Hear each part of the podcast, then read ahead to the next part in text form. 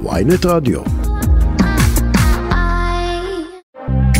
שלום לכם, אתם שוב בכסף חדש, התוכנית הכלכלית היומית של ynet רדיו. אני צחי שדה, עורך התוכנית היום הוא יאיר חסון, והמצק על הביצוע הטכני. ומה יש לנו היום? נברר מה חדש בפרשת כאוס הדרכונים של משרד הפנים. היה איזה דיון בכנסת היום. נראה אם יש לנו איזה בשורה. נשמע גם על רשת שבע אחת עשרה שממש אוטוטו מגיעה לישראל. נתעדכן גם בכל החידושים הטכנולוגיים מהתערוכה השנתית בווגאס. וגם ננסה להבין בכמה מתייקרות לנו המכוניות החשמליות ולמה זה קורה עכשיו ומה יקרה בהמשך. אבל לפני כל אלה, אני רוצה לומר שלום לפרשן ולכתב הכלכלי של ynet וידיעות אחרונות, גד ליאור. שלום. אהלן, גד. טוב, אז גד, בואו נתחיל. יש לנו כמה נושאים אה, היום אה, מעניינים לדבר עליהם. קודם כל, אתה מפרסם היום כמה יעלו לנו כל השרים והמשרדים החדשים, ולפ... ומהרגע שפרסמת את זה בבוקר ועד שאנחנו מדברים עכשיו, זה יתעדכן קצת הערכה הזאת, נכון? יש לנו איזה מינוי חדש. יש כבר עוד שרה, פה כל יום, אני, אני מחייך, זה עצוב, אבל כל יום ממנים פה שר. הגברת מאי גולן תהיה שרה במשרד ראש הממשלה. למה? אף אחד לא יודע. אבל היא תהיה שרה, ומשרד ממשלתי או שרה, קודם כל שרה תעלה בין שישה לשמונה מיליון שקלים בשנה, ואם יהיה איזה משרד ממשלתי שם, כי עכשיו מתברר למשל שהגברת טבריאנקי מקבלת משרד שיקרא משרד ההסברה, אז לפי דוח של מרכז המחקר של הכנסת, זה עולה בשנה שלושים ואחד מיליון שקל להקים משרד. שזה כולל בעצם פעם... לשכה, יועצים, זה כל הדברים ביחד, נכון? הוצא משרד ממשלתי זה לא רק לשכת זר, זה אגפים, זה מנכ"ל, זה סמנכ"ל, זה ראש אגף, ומדפיסים יר מכתבים, וקצת יוצאים לחול, ויש הבטחה, ומזמינים אולי גם לפעמים איזה שר מקביל מחול, אם יש שר כזה, אני לא יודע אם יש שר למשל למשימות לאומיות במדינה אחרת, אצלנו יש, הגברת סטרוק, הקימו פה שורה של משרדים, מר נ... נעלמת לנו רגע גל, אתה איתנו? כן. בסיבוב הקודם הם הקימו משרד, אגב הוא כבר, הוא, הוא כבר נסגר, לחיזוק וקידום קהילתי. הקימו משרד למים, המשרד נסגר. הקימו משרד דיגיטל, המשרד נסגר. כי לא צריך את המשרדים האלה, זה פשוט תשלום פוליטי. ואני מדבר פה די בשערה, כי זה מרגיז אותי, לא כעיתונאי, כאזרח המדינה שמשלם מס. גם אתה משלם מס, גם המאזינים שלנו משלמים מס, ואנחנו רואים לאן הכסף הזה הולך. תראה, אנחנו חייבים להגיד שגם הממשלה הקודמת היו לא מעט משרדים מיותרים, ואז גם היה, הייתה ביקורת. אמר יאיר לפיד הרי לפני, לפני הממשלה הקודמת, וחלק מהמצע שלהם היה לצמצם את מספר המשרדים ל-שמונה עשרה, גם הם לא הצליחו לעשות את זה, כי הם היו צריכים נכון. את זה כדי להקים ממשלה. תשמע, השאלה, השאלה, השאלה אם באמת, אתה יודע, אנחנו כאילו התרגלנו כבר טוב בשביל, אין ברירה, בשביל להקים ממשלה, וזה לא משנה באיזה צד פוליטי אתה, בשביל להקים ממשלה, אז צריך, צריך להמציא משרדים, צריך לתת תפקידים לאנשים, ולמה בעצם? הרי האנשים האלה, מה, הם יפרשו מהממשלה, אם הם לא יקבלו את ה, את הג'ובים האלה? קודם כל, נבחרו שלושים ושניים חברי כנסת לליכוד. למה כולם צריכים להיות שרים וסגני שרים? או, או תפקיד אחר, אז אלה מחפשים שם, אלה שלא נכנסו, צחי הנגבי קיבל את המל"ל, והגברת אסנת מארק מקבלת להיות מנכ"לית משרד המדע, כל אחד מקבל את הקיבוץ שלו. יש למה? גם אפילו לא יובל, יובל שטייניץ גם כן, זה מינוי חם מהשעות האחרונות. כן, כן, היום גם יובל שטייניץ. אני לא אומר... למנכ"ל רפאל רק נציין, כן. בואו תמשיך. אני לא אומר שמפלגת שלטון לא צריכה למנות את אנשיה לכל מיני תפקידים. אבל לא לתפקידים מיותרים. מי צריך, באמת, מי צריך משרד מורשת ומשרד ירושלים. שניהם מיותרים, אבל עוד לחלק אותם לשניים. בממשלה הקודם הייתה משרד מורשת וירושלים. עכשיו יש שני שרים, אחד על זה ואחד על זה. זאת צריכה להיות מחלקה לא גדולה במשרד חינוך. עכשיו, הכספים האלה הם כספים שלנו, אני חוזר ואומר זה אלה מיסים, ואני רוצה להזכיר לאחרונה לא הוכנסה לסל התרופות, תרופה מצילת חיים לסרטן שעלותה שלושים מיליון שקל, פחות ממשרד ממשלתי מיותר אחד, ואנשים יכולים לחיות אולי עוד כמה שנים אם התרופה הזאת תהיה בסל התרופות. אנחנו צריכים לראות לאן הכסף שלנו הולך.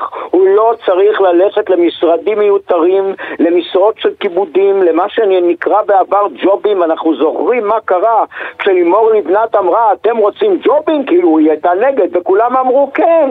זה מה שהיה בעבר וזה מה שקיים היום. אגב, אם הזכרת את הממשלה הקודמת, אז היו בה בזבוזים של חברי כנסת נורווגים, זה נכון, אבל לא היה שם לא משרד מים ולא משרד נכון לא משרד חיזוק קהילתי וגם לא משרד שעכשיו מקימים למשימות לאומיות. צחי, אתה תגיד לי מה, מה המשימות הלאומיות שהגברת הזאת תנהל. תראה, זה, זה ברור, וכמו שאמרת, מבקר המדינה כבר דיבר על זה, וכל, כל המש, כל המשרדים האלה יכולים להיכנס, הסברה יכול להיות משרד החוץ, אין לזה באמת שום סיבה, זה אגפים בתוך משרדים, זה הרי מה שנאמר אז. ואני גם רוצה להפנות, זה, זה הרי עולה יותר עכשיו ועוד יותר ממה שזה עלה קודם, הרי יש אינפלציה. יש לנו את העלה, הרי העלה שלה שדיברנו על כמה פעמים כבר, של שכר השרים וחברי הכנסת, שבינתיים נכון. שבינתיים הדבר הזה לא נעצר. זאת אומרת, אנחנו, אתה פרסמת שבאמת השבוע יוגשו המלצות של ועדת תל בשן, הוועדה ציבורית יוגשו, כן. בדיוק לעניין שכר חברי הכנסת, שהוא אמור לעלות רק בשני אחוז, אבל בואו נגיד ככה, גם אם יגישו את ההמלצות האלה, עד שיקבלו אותם, אם יקבלו אותם, יש לנו העלאה של שתים עשרה נקודה חמש אחוז כבר בחודש הקרוב. יש לנו את בנק ישראל שבא ואומר לממשלה, תשמעו, אתם ת, תבזבזו ככה כסף בלי, בלי חשבון, אז האינפלציה תעלה ואנחנו נאלץ להעלות את הריבית עוד יותר. אז מה, אף אחד זה לא מעניין אותו? נכון מאוד, אתה יודע מה, אף אחד, אותך ואותי זה מעניין, כנראה שאת חברי הכנסת זה לא מעניין. יש פה שיקרון כוח של מפלגות חרדיות, של מפלגת הציונות הדתית, של הליכוד, של מפלגות הקואליציה. אני לא אומר שבממשלה הקודמת זה לא היה, גם בממשלה הקודמת היה מפתח מאוד מאוד אה, רחב לשרים, היו שם הרבה שרים, יש מפלגות שהיו להם שישה, שבעה מנדטים עם שלושה שרים. אני לא מכיר מדינות שזה קורה, יש מדינות ממש קטנות, אתה יודע, כמו גרמניה, כמו שוויץ. אתה יודע כמה שרים יש בגרמניה? אני אומר לך, שנים עשר. אתה יודע כמה יש בשוויץ? יש שבעה שרים במשרדים הראשיים, ועוד כמה כאילו, כאילו שרים, תתי שרים כאלה. אין, אין איזה בשום מקום. למעלה משלושים שרים וסגני שרים, סגני שרים במשרדים שלא צריך שר. אז יש גם סגן שר. בזמנו היה פיתוח אזורי, אז יש גם סגן שר. את המשרד הזה לא צריך. עכשיו, תגיד. הדברים, אני אומר פה דברים שאמרו באגף התקציבים, כמו שאתה אמרת. אמר זה בדיוק מה שרציתי לשאול אותך. מה אומרים באוצר על הדבר הזה? הם הרי צריכים להכין תקציב עוד מעט. אתם צריכים ל... ל... שר יושב היום שר שהוא אחד מהיוזמים. השר בצלאל סמוטריץ', מה הם יגידו? הפקידים יגידו לו משהו. למסדרון הם אומרים, עכשיו... לשר הם לא יגידו, אסור להם.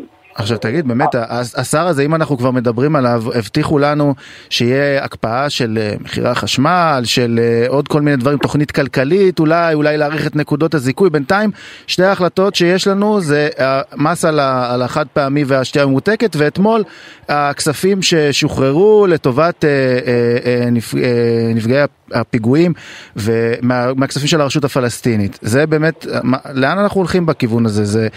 יהיו, תהיה תוכנית כלכלית באמת? שתי ההחלטות שקיבל השר סמוטריץ' הם לא בנושאים הכלכליים ממש. אני לא אומר שוב שהם לא חשובים, אני גם חושב שמשפחה של רוצח לא צריכה לקבל כספים, בוודאי, בוודאי לא כספים שמעבירים להם עוד במדינת ישראל. אבל אלה מסיבות העיתונאים הראשונות. אתמול מסיבת העיתונאים הראשונה בנושא הזה, לא על מחירי חשמל ומים שמעניינים את הציבור כולו. בשבוע שעבר, דבר ראשון, להפחית את המס על כלים חד פעמיים ועל משקאות ממותקים, שפה מדובר בבריאות האזרחים. אלה לא הדברים החשובים כרגע. בטח לא, אגב, הפחתת מס של למעלה ממיליארד שקל הפסד לקופת המדינה. גם על זה צריך לחשוב. בהחלט, ומעבר לזה באמת דיברנו קודם על העניין של המסר של הנגיד שהיה בהעלאת הריבית האחרונה, אז היום יש לנו עוד מסר, נכון? מהמשנה לנגיד בעצם, שבא ואומר תראו, כזה כבר, אנחנו לא, לא הספקנו אפילו להקל את העלאת הריבית הקודמת שדיברו על ארבעה אחוז עד סוף השנה, עכשיו הוא אומר יכול להיות שזה יהיה יותר מזה אפילו. בדקות האחרונות הסתכלתי על ההבטחות, לפני ארבעה חודשים בנק ישראל אמר שהריבית תגיע כנראה לשלושה אחוזים וחצי בראשית אלפיים עשרים ושלוש. אחר כך דיברו על שלוש נקודה שבעים וחמש, אגב כבר עכשיו שלושה אחוזים ושבעים וחמש, כבר מדצמבר, למעשה, סליחה, מהשניים בינואר, ועכשיו אמרו שיהיו ארבעה אחוזים, רק במסיבת העיתונאים דיבר נגיד על ארבעה אחוזים. בא המשנה שלו, אני בטוח שהם מתואמים, כן, ו- ואנדרו אביר, ואומר, לא, אולי יהיה יותר מארבעה אחוז, כי הם רואים מה קורה באינפלציה, הם רואים שבינתיים, אמנם הממשלה צריכים לתת לה באמת, לא מאה ימי חסד, אבל כמה ימי חסד היא קיימת רק באמת שנים עשר ימים, אז אי אפשר להגזים, אבל בינתיים לא נעשה שום דבר, ובינתיים יש התייקרויות, ואני יכול להגיד לך שאני את חשבון הארנונה החדש כבר קיבלתי, כבר שולחים אותו, אנחנו כבר בינואר. גם אצלי כבר כתבו כמה הם מעלים לנו, בוודאי. עלולה כבר העלה, ואגב העלה היא גם בזה, היא גם בדמי השמירה, כל מיני דברים חדשים שהכניסו לנו בכל מיני מקומות. אתה יודע איך אמרו הגששים, האלמנט, מכניסים לנו את האלמנט בכל מקום. כן, ובינתיים אני לא רואה שיש צעדים, אם כי אני אומר לך, אתמול שוחחתי עם השר סמוטריץ' שהייתי אפילו בלשכתו ודקות אחדות, והבנתי שבימים הקרובים כן תהיה תוכנית. הוא אמר לי את המילה, אבל לא, את המילים, אבל לא בחיפזון, אז זה בסדר שלא בחיפזון, אנחנו אבל באמת מחכים לראות מה היו הצעדים האלה. טוב, אנחנו בעד. ודבר אחרון שבאמת רציתי לשאול אותך, מחר אמור להיות דיון בוועדת הכספים אה, אה, בעניין המענקים, אנחנו נזכרים כבר, כבר שכחנו מהמענקי הקורונה שהיו, אה, שהיו לעצמאים עם כל התוכניות והכל, והיה סיפור שבאמת רשות המיסים רצתה בחזרה אה, חלק די גדול במיליארדים מה, מהסכויים האלה ששולמו, כי הם שולמו בעצם אה, למי שלא היה אמור לקבל אותם לפי רשות המיסים.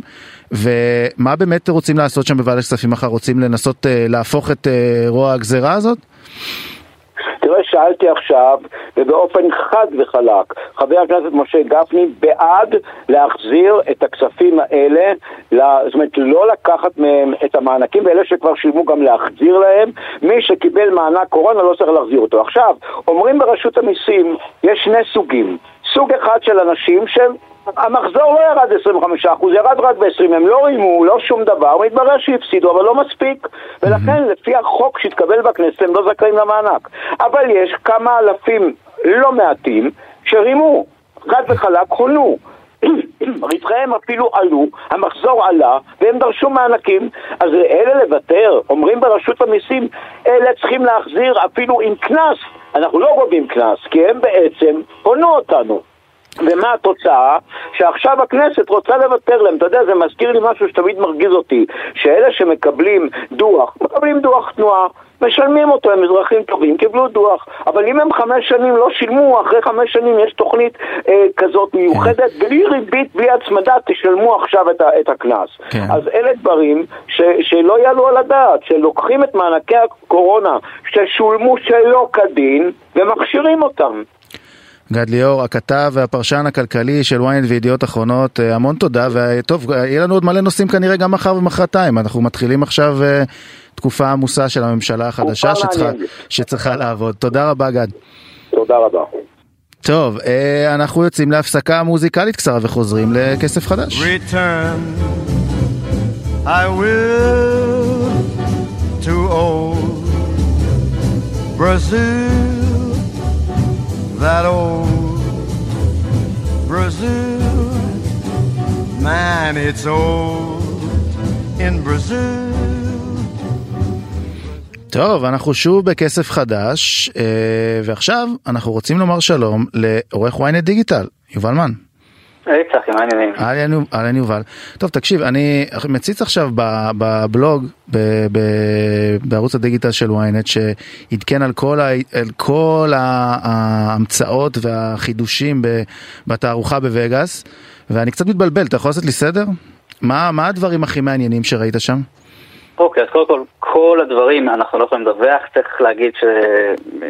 תערוכת ענק עם יותר מ-שלושת אלפים מאתיים חברות. כן, סי אי אס, התערוכה השנתית בווגאס הכי גדולה בעולם, נכון? כן, הכי גדולה בעולם, והשנה היא גם חזרה אחרי שנתיים של קורונה, שככה גרמו לשיבושים, אז באמת זאת הייתה חגיגה אה, שונה מהם מהרגיל.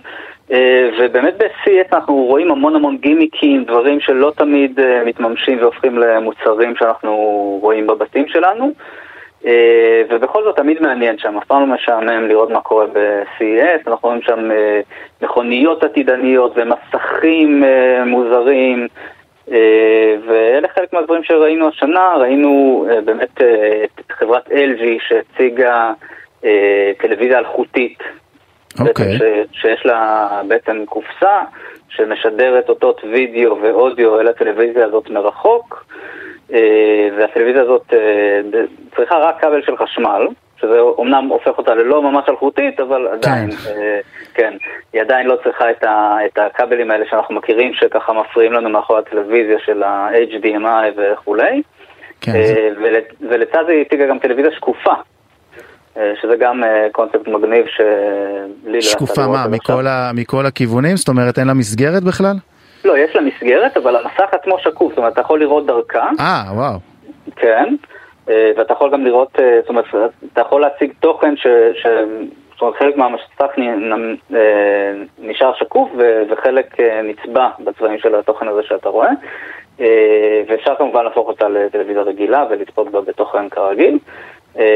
ומי שלקחה את החזון של L G לטלוויזיה אלחוטית קצת יותר רחוק, זו חברה אלמונית שנקראת Displace, ובעצם הציגה ממש טלוויזיה אלחוטית, שעובדת על סוללות ניתנות, ויש לה מנגנון וקום מגניב כזה בצד האחורי, ואתה פשוט יכול לקחת אותה מהסלון לחדר שינה.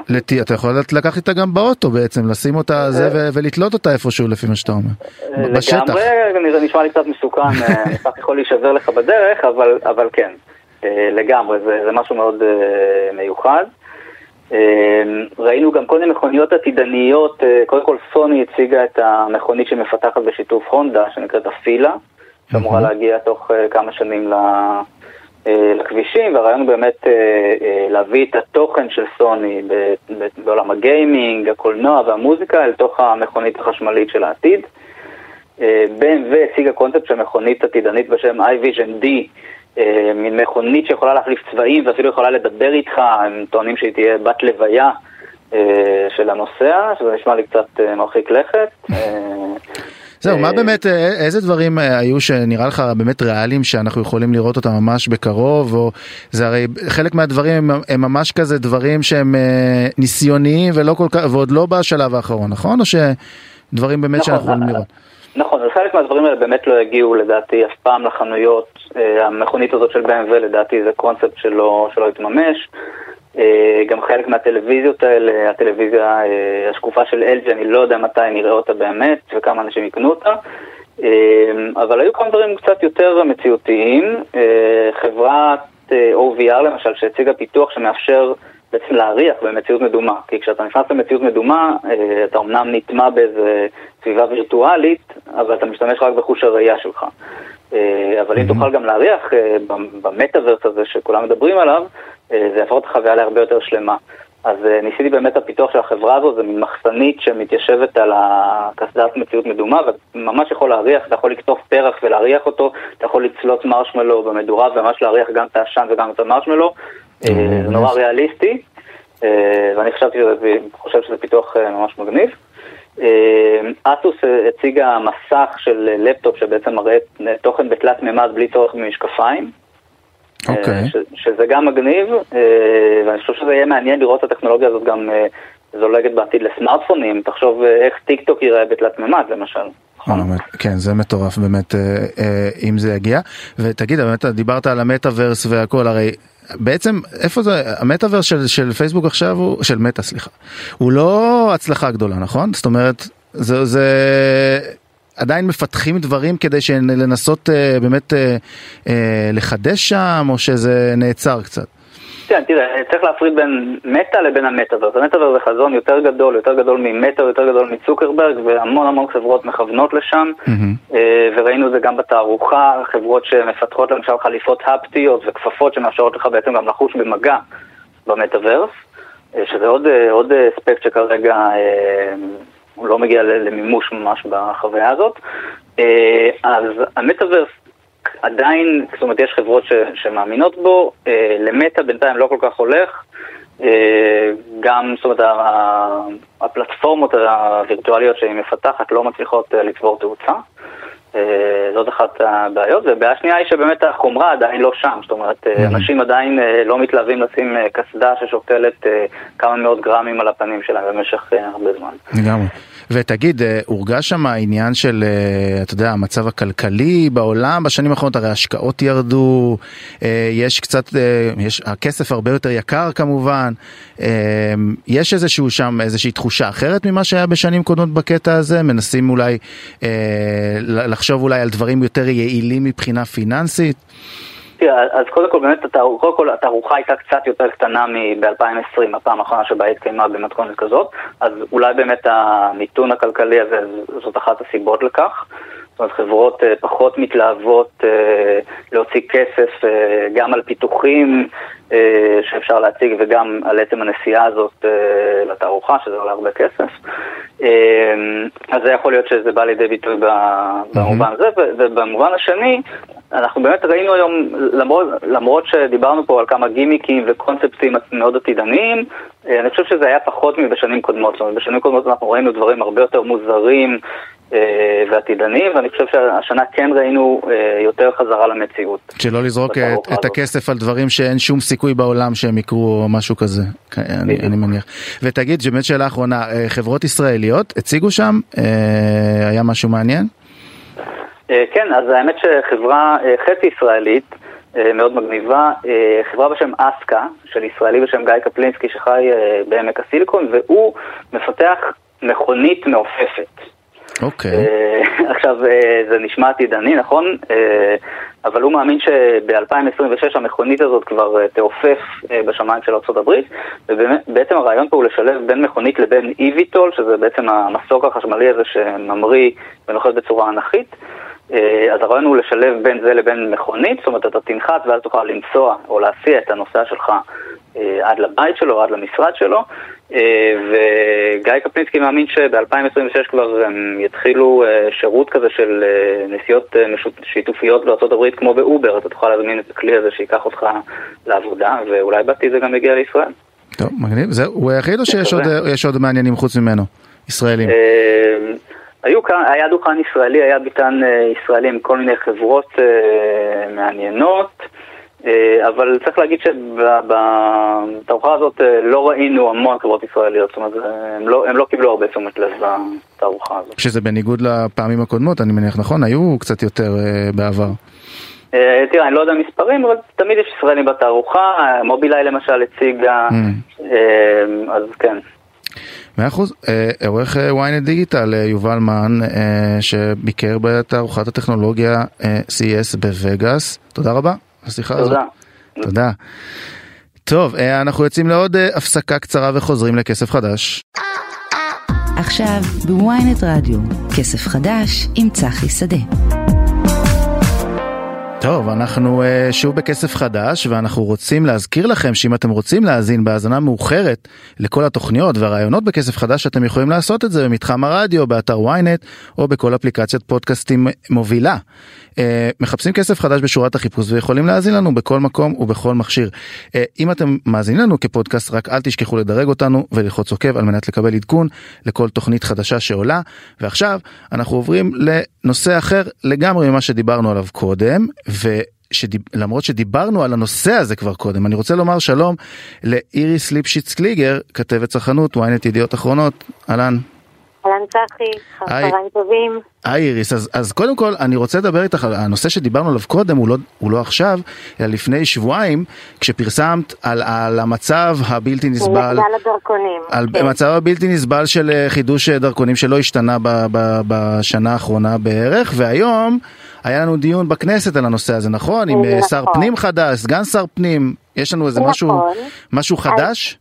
אז אפשר לומר שאפשר להרגיש ניצנים, אתה יודע, אני עוד לא רואה את הפתרון הסופי, אבל אני כן מרגישה את הניצנים שבוועדת הפנים והגנת הסביבה בהחלט העלו את זה והדגישו שבעקבות הפרסום בוויינט הם מעלים את זה, אתה יודע, הפוליטיקה תמיד טוב, אבל אנחנו נהנים הצרכנים, שזה מאוד חשוב וזה על סדר היום בתחילת הדיונים של הוועדה, וזה באמת הנושא שעלה על השולחן היום. יושב ראש הוועדה, חבר הכנסת יעקב אשר, לגמרי אמר את זה בצורה הכי בוטה שאפשר להגיד, לא יכול להיות שאנשים פה במדינה יחכו מעל חצי שנה כדי להנפיק דרכון במקרה הטוב, כלומר הם מודעים לבעיה והם מודעים לעוד יותר ששר הפנים צריך לצאת עם איזושהי בשורה ועם איזושהי פעולה חד משמעית לתיקון התקלה הזאת, אז כך שאני יכולה להיות אשת בשורות חצי קלאץ' ולהגיד שבתוך שבועיים מהיום אחרי שהם השמיעו בוועדה, היו כמובן את מי שבאו ותרצו למה יש. טוב, מה באמת אומרים? מה באמת אומרים במשרד הפנים? הרי הם צריכים את התשובות. תורה תחתונה, כוח אדם, כוח אדם, כוח אדם, הם גם מפילים את זה על ה... על העלייה. אה, יפה, תירוץ חדש העלייה, זה יפה. חדשים שצריך לבזבז, לעשות את כל הפעולה של פעולת ביומטרים, הדרכונים והתעודות זהות, זה מעסיק את העובדים שקיימים במינון נמוך, כי הם מנסים גם לגייס עובדים, ולא מצליחים כמו שהבטיחו להם בכמויות אה, אה, מוגברות, ובשורה התחתונה הם צועקו גיבלת על זה שבעצם אין אה, מספיק כוח אדם כדי לטפל גם בעולים חדשים, וגם באוכלוסייה הקיימת שרוצה לא להיכנס לקליטה, אלא לצאת לטייל בחול, והצנרת הזאת זה יצר פקק בצנרת, וזה הייתה, היו הטיעונים למה יש בעיה. שר הפנים יוציא... שר הפנים שמינויו עוד באיזשהו ספק, צריך לציין. אני נמנעתי מלהגיד את השם, אז אני אומרת שר הפנים זה המשרד הפנים. נכון, נכון. שהם אחראים... באמת שהם אמרו את זה בצורה לא משתמעת לשתי פנים, כשמבינים שיש בעיה אי אפשר להתעלם ממנה יותר, אי אפשר להשתיק אותנו כאנשי התקשורת ולתת לנו תגובות, זה בטיפול והקצנו והוספנו, לא עשינו כלום, בעצם ראינו שגם לפני שבועיים שוחחנו שנינו, אתה סיפרת את הסיפור האישי מהחוויה האישית שלך בלנסות להנפיק דרכונים, הבעיה היא אקוטית, זה באמת מחדל, וכולי תקווה שאני אמשיך לעקוב כמובן, אני לא מקבל את הטיעונים שהעולים החדשים הם אלה הבעיה, להפך זה ברכה למדינה, תמצאו פתרון איך לעבוד איתם וגם איתנו. ובתוך שבועיים אני מקווה שיהיו להם, יוסיפו פרויקטורים, שממש, המילה פרויקטור מאז הקורונה היא בכלל איזשהו מונח, שברגע שממנים פרויקטור אז אנחנו נצפה שיהיה גם חיסונים. אז בואו נראה מה יהיה החיסון לענף הזה ושיהיה לנו דרכונים במהירות הבזק, וגם תעודות זהות, זה לא רק דרכונים. כן, צריך לציין גם אגב שהמחירים של האגרות עכשיו בשבוע האחרון אפילו עלו, מכיוון, ש... מכיוון שהמדד למחירים לצרכן עלה, אז... אתה צודק לגמרי, וגם זה עלה היום בוועדה, וגם על זה קמה צעקתה, ואמרו שהמחירים יוזח, שהמחירים גם יוזלו. אה, אז אוקיי, יש לנו, זה, כן, זה יש לנו מעניין. פה עוד צורה שאנחנו נעקוב אחריהם, תראה. הלוואי והייתי יכולה לבשר לשוב, למי שמקשיב לנו, שכבר יש תוכנית מגירה ויש פתרון על... תראי, בסוף אנחנו נגלה שזה איזשהו מקור תקציבי, שמכל האגרות האלה הם הכניסו השנה יותר ממה שהם הכניסו אי פעם. נגעת בנקודה, נגעת בנקודה, אנחנו נפרסם את זה לקוראים שלנו בצורה יותר אחראית עם תחקיר, אבל לגמרי זה הכיוון, ואין פה הנחות ואין פה הקלות, צריך להמשיך ולעקוב אחרי זה ולעזור לכל ישראלי, שבסך הכל מה הוא רוצה, להוציא דרכון או תעודת זהות לתינוק שנולד, או לדרכון שפג תוקף, זה לא צריך להיות כזה דבר בעייתי, בשום מדינה אין כזאת תקלה, ואנחנו בכל זאת לא כזאת מדינה גדולה. בהחלט, ואנחנו, ואנחנו באמת נמשיך לעקוב אחרי זה, ועכשיו אני באמת רוצה לעבור לשוחח איתך על נושא אחר לגמרי, כן. בסוף השבוע את מפרסמת כתבה על שדיבר, רעיון עם בעלי אנשי הרשת שבע אחת עשרה שאמורה להגיע נכון, ממש, נכון, ממש נכון. מתי? עוד יומיים, נכון? ביום רביעי הקרוב אפשר להגיד, תראה, בזמן שאנחנו מדברים, אז כבר עמלים על הסניף הראשון בישראל שיפתח בדיזינגוף סנטר על, ה... על הכביש הראשי, לא בתוך הקניון. אין מדובר בסניפים של רשת שיהיו בקניונים אגב. Mm-hmm. הם יהיו בתוך השכונות שלנו, הם יהיו בתחנות דלק בהמשך, אבל כרגע זה לגמרי לא ממש לא כיוון של קניונים. ומה המטרה אנחנו... שלהם? מה הם, מה הם מתכננים ש... שיקרה פה בעצם? אז קודם כל, אני יכולה כן להיות פה אשת בשורות, שהשאלה הראשונה שכמובן העליתי בפני המייבים של הרשת, זה הולך להיות אלקטרה מביאה אותם לארץ. כן, מי שמביא גם את קרפור לארץ כמובן. את קרפור בדיוק, ו- ונשאלה שאלה מאוד חשובה, איך זה הולך להיות ביחד? קרפור, שבע אחת עשרה, אתם מביאים את מי שמתחרה, אז לא. קרפור זה ברשתות הסופר, ואנחנו מדברים על חנות נוחות.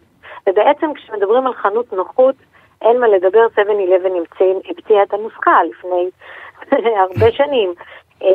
וזה סביב השעון שהיה עד אחת עשרה בלילה, ועכשיו זה גם סביב עשרים וארבע, מה שנקרא עשרים וארבע שעות. שים לב שאני מדגישה את זה, לא בכל עיר אנחנו נוכל לקבל את הקונספט הזה, כי... לא בשבת אני מניח גם. עשרים וארבע על שבע זה שישי שבת מבחינתי, ולכן בתל אביב הסניף יהיה פתוח עשרים וארבע שעות, כרגע אנחנו לא רואים את חולדה יוצא עם איזושהי אמירות אחרות, ובואו נדבר קצת על המחירים, כי אתה יודע, זה נורא נחמד שמביאים לנו נכון. עוד רשת אמריקאית, ואנחנו נורא אוהבי מותגים, אבל אנחנו, אנחנו מצפים מנסים... לשלם דולר על קפה, וזה לא יקרה בדיוק. אז בדיוק. אז הבדיקה שלי כבר יכולה להגיד שאנחנו ממש לא הולכים לשלם לא דולר על קפה, וגם לא דולר על שתי הוגיות אה, קוקיס כאלה נהדרות שאפשר לקנות שם בדולר. אה, אבל אנחנו צריכים גם להגיד דבר נוסף. מי שמנהל את הרשת הישראלית כאן, את הסניף הראשון, זה אבי נועם בנוחה, שבא עם איזו אמירה, והוא הצליח לשכנע את המנכ"לים הגדולים, את בעלי הבית היפני, שנמצא שם במטה בדלס, ובא אליהם עם הצעה שהוא רוצה להכניס בסניף הישראלי על מנת הכשרות מייקרת המוצרים, כבר תחנו לנו את הראש על זה. השינוע, הובלת המוצרים, אז בואו אנחנו נספר לצרכנים ש-שבע אלבן בישראל, זה לא הולך להיות הקונספט של מאה אחוז המוצרים שראיתם על המדפים בתאילנד, מי שמכיר את הסניפים בכל חור, או בארצות הברית כמובן, זה לגמרי הולך להיות עם מיקס של מוצרים כחול לבן, תקשיב טוב טוב, כחול לבן של ייצור מקומי, באריזה של שבע אלבן של המותג, שהרשת העולמית ישרה, כן, וזה מה שמוזיל לנו את העלויות לכיס, כי בסופו של דבר, אם אנחנו נקנה את הפיצוחים, יש שם מגוון, שמונים מוצרים שספרתי, שהולכים להיות מתוך אלפיים מוצרים בחנות, שהם יצרנים כחול לבן, אז גם אנחנו מעודדים את הייצור המקומי ברשת הזאת, שזה מאוד יפה בעיניי, וגם המחירים הם בהחלט טובים ועדיין יותר זולים בכמה מהמוצרים שכבר בדקנו, למשל קפה, שנתת דוגמה הוא לא יהיה בדולר, אבל תשעה שקלים לעומת מה שבדקנו ברשתות המתחרות. כן, אני, אני עוד זוכר את, ה, את הכניסה של קופיקס עם החמישה שקלים שכולם הלכו אחריה, ושכחנו את זה, שכחנו את זה כבר מזמן, שאנחנו כבר ב-ארבע עשרה חמש עשרה שקלים. אתה צודק לגמרי, הבדיקה שלנו זה בין שנים עשר ל-שישה עשר שקלים לכוס קפה קטן, mm-hmm. אבל פה נכנסת גם, נכנס עניין הטעם. אי אפשר, mm. אנחנו באמת, הריב על הבריסטה שלנו, אנחנו כבר לא פריירים של המדע. אנחנו אוהבים את הקפה שלנו לא בחמישה שקלים אם הוא לא טעים. אנחנו בכל זאת רוצים אותו טעים. ואני חייבת לציין, אחרי שהדגימו לי, ואני מדגישה, הדגימו לנו בכמה סיורים, בכמה סניפים שלהם, קרוב לשלושת אלפים, תקשיב טוב, שלושת אלפים צורות הגשה של קפה, שאחת הבעיות המרכזיות שאני מקווה שהרשת תצליח לפעול בארצנו הקטנטונת, זה בסלף סרוויס, אין פה מישהו שמכין לנו את הקפה. כל אחד הוא אדון לעצמו, הוא מכין לעצמו בגודל שהוא רוצה, אם הוא רוצה קר, אם הוא רוצה חם, אם הוא רוצה עם חלב כזה, וזה יפה, כי אין תוספת, למשל חלב, ש... חלב שיבולת שועל, mm-hmm. חלב אורז או סויה, על זה אנחנו משלמים יותר ברשתות המתחרות, אין לי ספק שיש כבר אה, טלטלה בענף הזה של חנויות המתחרות. זה ברמת הטעם אבל של הקפ... הבתי קפה הטובים מאוד. בתל אביב או שלא ממש? תשמע, אני לא משווה את זה אה, ל... זה עניין של טעם, אני לא רוצה לשחד לקוחות, אני חושבת שצריך לטעום, אבל אם אני אשווה את זה למה שאנחנו כבר מכירים, שיש לנו ביאלו ובנוחות, בכל חנויות הנוחות בחנות הדלק, מאיפה אנחנו מכירים חנות שעובדת על עשרים וארבע על שבע, זה או אם פי אם, או שזה באמת החנויות נוחות של תחנות הדלק. אז אני יכולה לתת פה עם חותמת, שזה טעים, תטעמו, ויש שם מגוון שאתם יכולים לשפר את הקפה שלכם עם כל מיני תוספות מעל, עם נוגת ועם כל מיני קצפות, זה כבר לא קלורית, לא הייתי ממליצה, אבל שום דבר לא מתווסף למחיר פה, זה תשעה שקלים.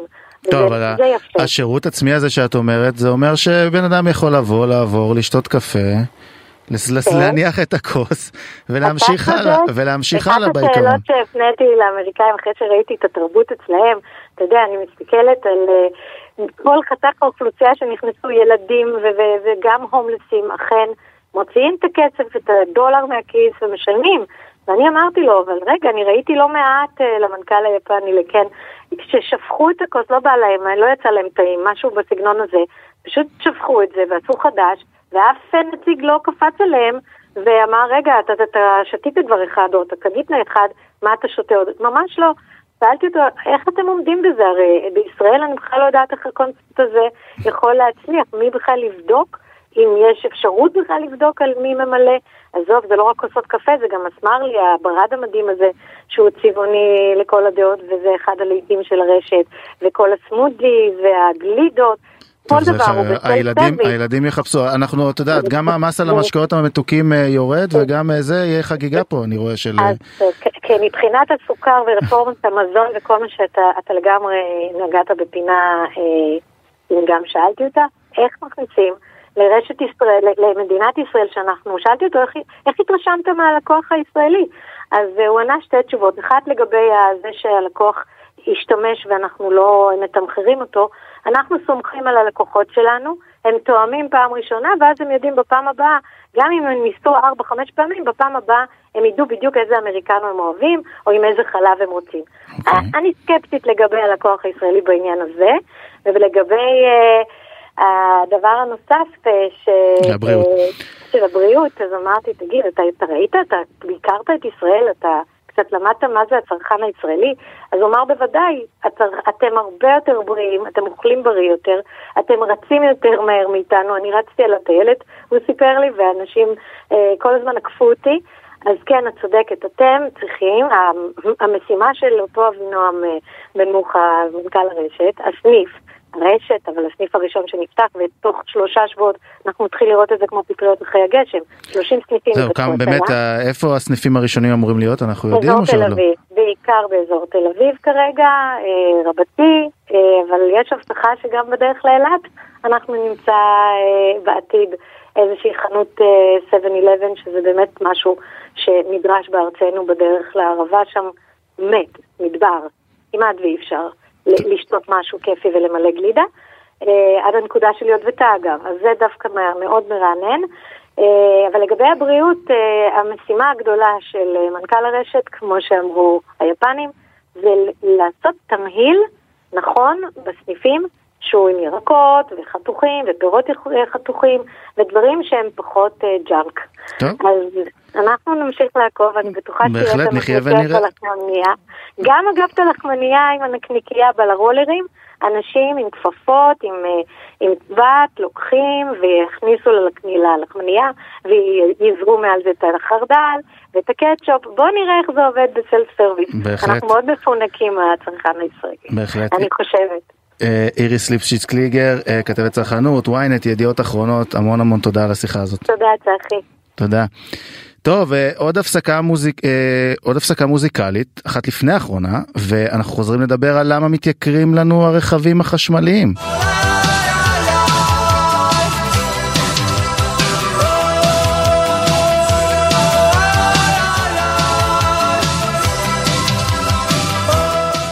טוב, אנחנו שוב בכסף חדש, התוכנית הכלכלית של ynet רדיו, ונמאס לנו כבר לדבר על התייקרויות, אבל אין ברירה, אנחנו צריכים לדבר על עוד איזה תחום שיש בו התייקרויות.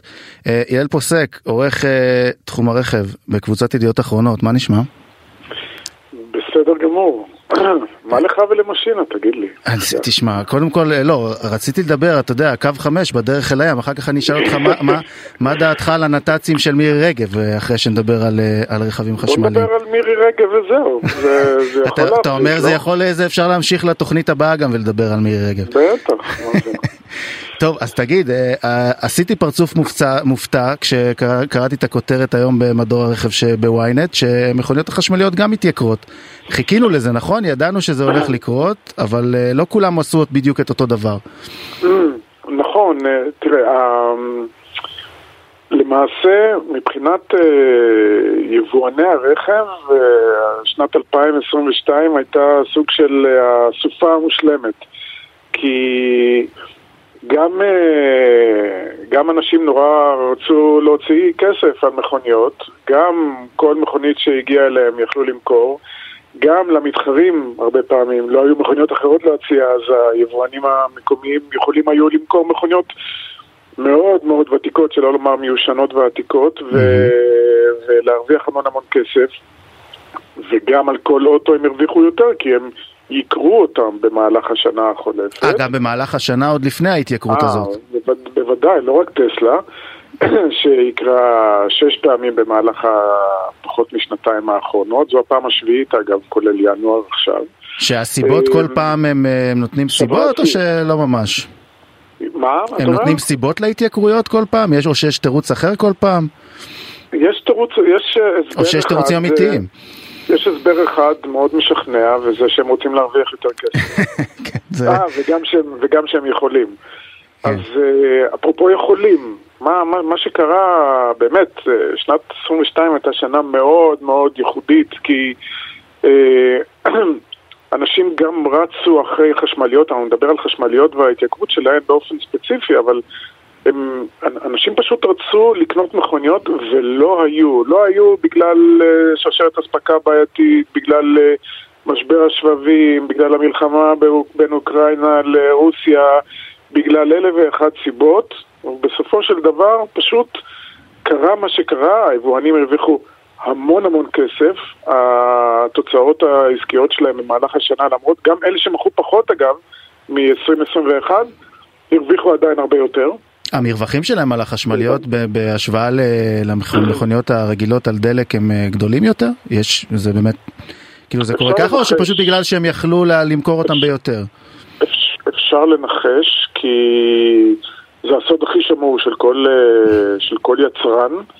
כן. אנחנו יכולים לנחש ולראות מה קורה בחול, אז אנחנו במקרים מסוימים יודעים שהיבואנים כאן מתמחרים באופן גבוה, ויש יבואנים שמתמחרים פחות, אבל אז אתה שואל את עצמך, רגע, רגע, באיזה מטבע הם קונים את, ה- את הרכב, ואיזה עסקאות היו סגורות מראש, ואם הם מוכרים כמו יונדאי קרוב ל-חמישים אלף מכוניות בשנה, אז בטח מקבלים מחיר יותר טוב מאשר, לא יודע, אלפה רומאו שמוכרת אה, אלף. עכשיו אז... תגיד, יש פה גם את העניין של המס, נכון? ש...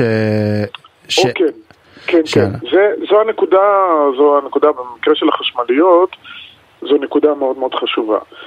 מדינת ישראל החליטה בעצם כדי להפיס את דעתם של נערי האוצר, כפי שהם נקראים, וכולם בני חמישים שישים בטח כבר, אבל החליטה שבהדרגה ההטבות שהמדינה נותנת לרוכשי מכוניות חשמליות, וגם היברידיות ניתנות, אבל אני מתעסק בחשמליות כרגע, הן ילכו ויפחתו.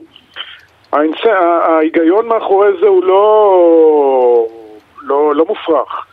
זה קורה אגב גם במדינות אחרות בעולם, בדרכים אחרות, והמחירים האבסולוטיים שם נמוכים יותר, אבל מה ש, מה שבעצם קורה זה שמכיוון שאנשים מוציאים פחות כסף מהכיס mm-hmm. על תחזוקה ושימוש במכונית חשמלית, למשל לא ממלאים דלק, ולא משפצים מנוע, ולא מחליפים גיר, ועוד כהנה וכהנה, ולא מחליפים שמן, ו- ו- ומה עוד לא אמרתי, לא חשוב. שמכל דבר כזה המדינה גם מרוויחה, אנחנו צריכים לזכור חוץ מה... בוודאי, היא מרוויחה המון כסף על מיסים וכן הלאה. עכשיו, ברגע שזה לא קרה, קופת האוצר זעקה הצילו, ומישהו צריך היה למלא אותה, וכרגיל זה בא על הרכב, כי נחזור ונאמר זאת, ואני מקווה שהמאזינה רגב מקשיבה כרגע היטב, אין תחבורה ציבורית בישראל, ולכן אנשים חייבים לקנות מכוניות פרטיות, אפרופו. אז הם חייבים לקנות מכוניות פרטיות, הם קונים מכוניות פרטיות, אבל הם מכניסים פחות כסף לאוצר. אגב, זה גם לא לגמרי מדויק, אבל באוצר תמיד רוצים יותר. כן. ותמיד יש בורות שצריך למלא, והסכמים קואליציוניים שצריך uh, לקיים. אז, אז החליטו לעלות בהדרגה, והשנה, למשל, הוחלט שההטבת, ההטבה האדירה שמקבל רכב חשמלי, שזה אומר רק עשרה אחוז מס קנייה, תוכפל ותגיע ל-עשרים אחוז, וגם תקרת ההטבה, בהתאם למחיר הרכב, תהיה נמוכה יותר, מ-שבעים וחמישה ל-שישים אלף שקלים. עכשיו, מי שמשלם את זה, זה היבואן או הרוכש עצמו בעצם? היבואן יכול לשלם את זה. זאת mm-hmm. אומרת, אם היבואן רוצה, נגיד, היה רוצה אה, לשמור על מחיר רכב קבוע ולא לייקר אותו מטעמיו שלו, ויכולים להיות לו טעמים לא רעים לזה, כמו למשל למכור הרבה יותר מכוניות, אבל אני מזכיר לך שהם לא מקבלים את המכוניות שהם רוצים גם, mm-hmm. אז ממילא אין להם מספיק מכוניות, אז אין להם אינסנטיב לעשות את זה. Mm-hmm. ויש המון דרישה, אז הם יודעים שהם יכולים לייקר, ועדיין כל אחד שרוצה לקנות מכונית חשמלית יבוא וישים כסף. פחות או יותר, וגם כתבנו על זה, פחות או יותר, כל מכונית חשמלית שהגיעה לארץ בשנת אלפיים עשרים ושתיים, כל אחת היה מאחורי הזנב של בערך עשרה לקוחות שהמתינו ללקוח שבאמת הזמין, ויגיד לא, ואז יתקשרו אליהם ויגידו להם בעצם אתם כאן יכולים לקחת את האוטו, למרות המחירים הגבוהים יותר מתחילת הדרך. והטירוף הזה עוד ממשיך גם עכשיו לפי מה שאנחנו יודעים, לפי מה שאתם יודעים? ב-עשרים עשרים ושלוש הטירוף הזה לגמרי ימשיך, כי... נתח השוק של מכוניות חשמליות בישראל נכון להיום הוא עשרה אחוז, זה באמת הרבה יותר יפה מ-עשרים עשרים ואחת, אבל זה עדיין נמוך משמעותית ממה שקורה באירופה. ובאירופה לא מגיעים אפילו לרוויה עדיין, בכל מה שקשור למכוניות חשמליות, עדיין יש ביקוש שגדל על ההיצע, ולכן אפשר די בביטחון לומר שאלה אם יקרה משהו מאוד מאוד יוצא דופן, כמו צמיחה נורא חדה במחיר הדלק, לא יקרה, mm. הוזלה משמעותית של מכוניות בנזין, לא יקרה, ולכן המחיר של מכוניות חשמליות יכול לעלות, ועדיין אנשים מאוד מאוד ירצו לקנות אותם. זהו, עכשיו, עדיין, זה עדיין כדאי, נכון? זאת אומרת, מבחינת, אנחנו מסתכלים עכשיו על, על בין האופציות שעומדות בפני מישהו שרוצה לקנות רכב היום, כמובן שיש את כל העניין של הטענה וזה, שלא ניכנס אליו עכשיו, שהוא יכול להיות בעייתי, אבל מבחינה כלכלית זה משתלם הרבה יותר גם עכשיו, נכון? מבחינה, מבחינה, זה, זה, זה ברמת ה... תגיד לי, אתה לא נורמלי שאתה קונה מכונית בנזין. זה, זה לגמרי ככה. החל מאנשים שעושים קילומטרים אה, מעטים, ובטח ובטח אנשים שעושים, אה, יש לנו לך ולי אה, אה, ידיד משותף, שעשה חמישה עשר אלף קילומטר בשנת עשרים עשרים ואחת עם אה, מכונית בנזין, משפחתית אה, רגילה, ואת עשרים עשרים ושתיים עשה עם מכונית חשמלית, אה, לאו דווקא הכי חסכונית שבהן, והעלות שלו היא צמחה בעשרות אחוזים. אז אה, אין שאלה בכלל. מכונית חשמלית היא דבר הרבה יותר זול להחזיק אה, כאמצעי תחבורה אישי, נקרא לזה ככה. בק... לא יותר זול מקורקינט, אבל, אבל כן יותר זול מכל מכונית בנזין אחרת. ומכוניות בנזין, עדיין, זאת אומרת, עדיין קונים, אני מניח, בכמה זה ירד ב, בשנתיים האחרונות, נגיד, זה השתנה לגמרי, נכון? שמע, זה יורד, אה, תראה, הירידה קיימת, אבל היא ירידה, אתה יודע, ירידה איטית, כי זה חוק המספרים הגדולים, אני אתן לך סתם דוגמה. חברה גדולה מאוד שמחזיקה בערך אלף מכוניות. הדבר הכי נכון, הם יחסכו המון המון המון כסף אם הם יעברו למכונית חשמלית, אבל יש להם כל מיני דילים מוקדמים, ויש גם הטבות מסוימות שקציני הרכב יכולים, עשויים לקבל אה, לכאורה, ועוד ועוד ועוד ועוד. ואז הם מזמינים מכונית בנזין mm-hmm. ישנה למדי, שהיבואן יכול לתת להם בהנחה אדירה לחברת הליסינג, שתיתן לחברה ההיא. כולם יוצאים מרווחים בדרך, חוץ, מ- חוץ מהעובד שמקבל אותו נחות, רק בגלל שלמישהו יש אינטרס לעשות את זה.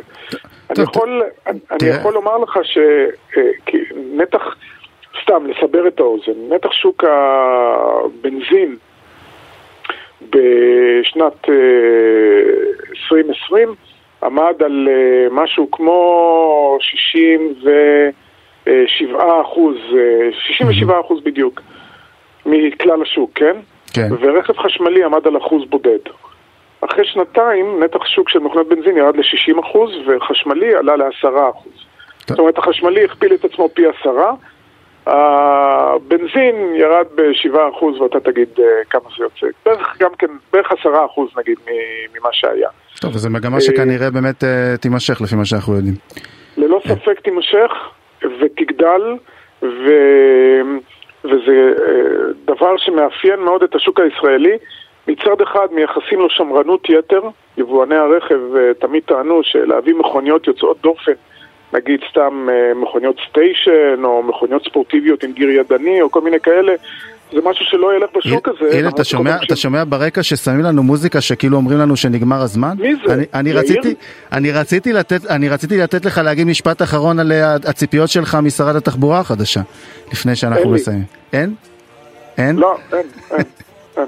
טוב, אז נסיים בזה, מה לעשות? יאל פוסק, ראש תחום הרכב בידיעות אחרונות, תודה רבה. קבוצת ידיעות אחרונות. יס, כל הקבוצה. כל הקבוצה. ביי. טוב, כסף חדש, סיימנו להיום, יום שני, מיד אחרינו, דודו הרז, יואב רבינוביץ' עם סיכום היום, תודה ליאיר חסון, לעמית זק, המשך האזנה נעימה.